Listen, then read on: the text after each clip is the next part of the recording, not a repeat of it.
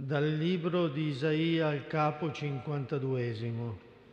Come sono belli sui monti i piedi del messaggero che annuncia la pace, del messaggero di buone notizie che annuncia la salvezza, che dice a Sion regna il tuo Dio.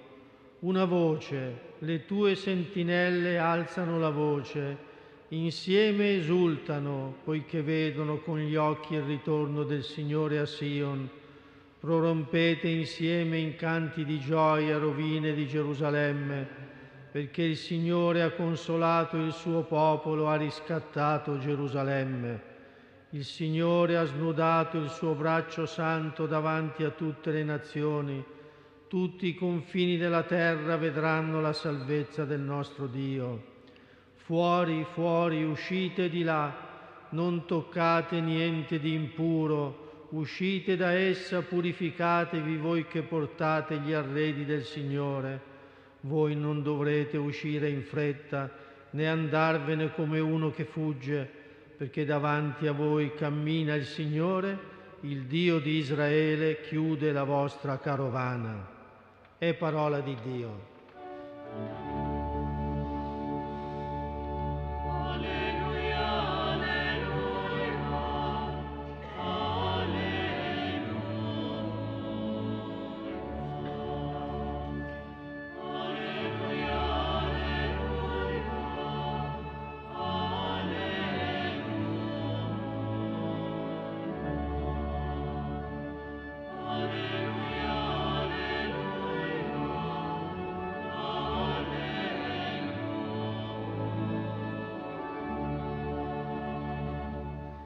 Sorelle e fratelli, oggi vorremmo anche noi unirci al canto del profeta, di quest'uomo che vive con il suo popolo nell'esilio, lontano dalla sua terra, ma che fa risuonare parole di speranza in un mondo di violenza e di guerre.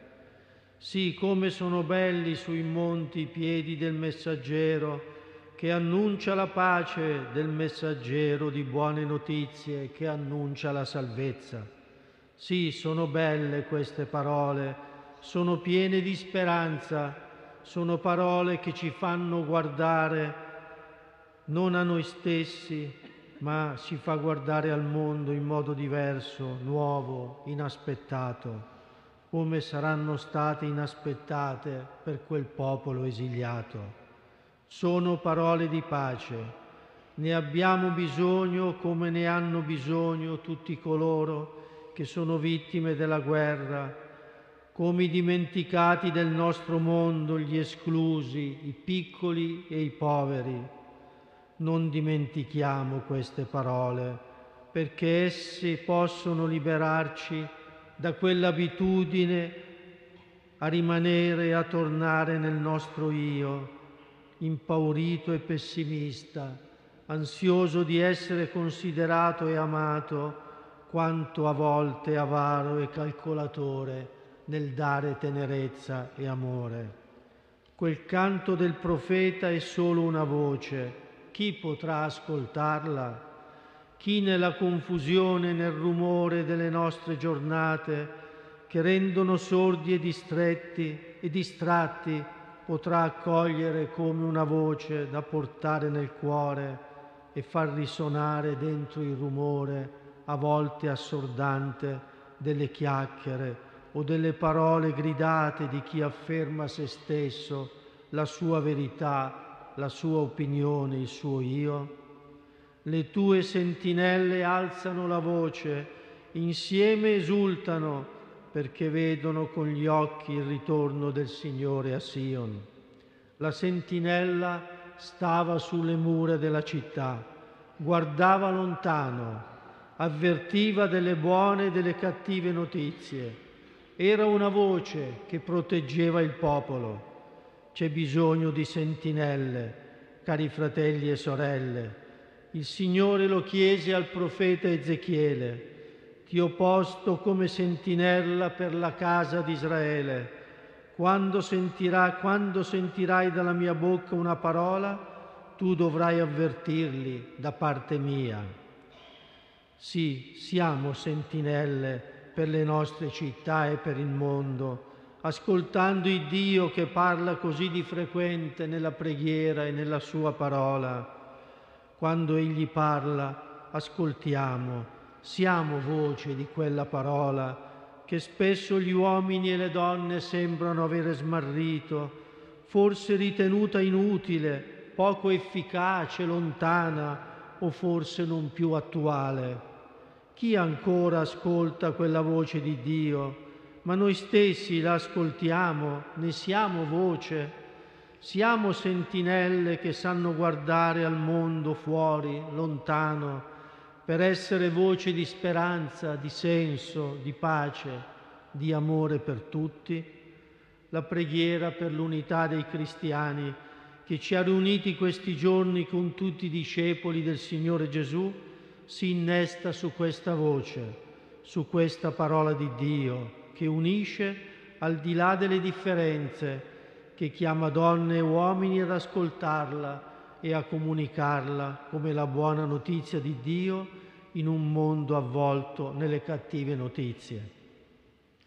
Sorelle e fratelli, abbiamo bisogno di uscire dai luoghi protetti, dall'io in cui ci si nasconde che non rende certo felici, perché dà tristezza o piccole soddisfazioni passeggere. Fuori, fuori, uscite di là, dice il profeta, è un invito forte ma insieme dolce, appassionato. Il Signore sa quanto ognuno è attaccato a se stesso, alle sue abitudini e al suo mondo. Conosce la nostra fragilità, la pigrizia, la piccola misura con cui ci si muove da se stessi. Lo diceva a quel popolo che forse si era chiesto come uscire da quel luogo di esilio lo dice a noi, ben più al sicuro di quel popolo. Ma la sicurezza a volte è un inganno, eppure una gabbia, perché isola dagli altri e dal mondo, illudendoci di essere felici così. Per questo il Signore aggiunge, attraverso il profeta, voi non dovete uscire in fretta, né andarvene come uno che fugge, perché davanti a voi cammina il Signore, il Dio di Israele chiude la vostra carovana. Il Signore ci precede indicandoci la strada. È la luce della parola di Dio, lampada per i nostri passi, luce sul nostro cammino.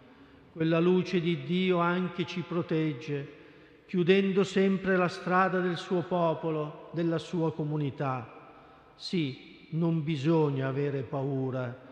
Il Signore non ci abbandona, come non abbandonerà il mondo nel buio della violenza e della guerra, del sodalizio vergognoso delle armi, dell'incapacità a immaginare e a costruire la pace. Ma siamo chiamati a essere la sua voce, senza timore e senza vergogna, con generosità e mitezza perché come sentinelle diveniamo davvero luce di speranza e di vita per l'umanità intera, perché quel popolo di umili e di poveri di cui parla il profeta Sofonia in un tempo di grandi ingiustizie possa essere il futuro di una famiglia umana, di fratelli e di sorelle, la famiglia universale che Dio ha sempre voluto per il mondo. Tocca anche a noi, sentinelle di Dio, renderla possibile.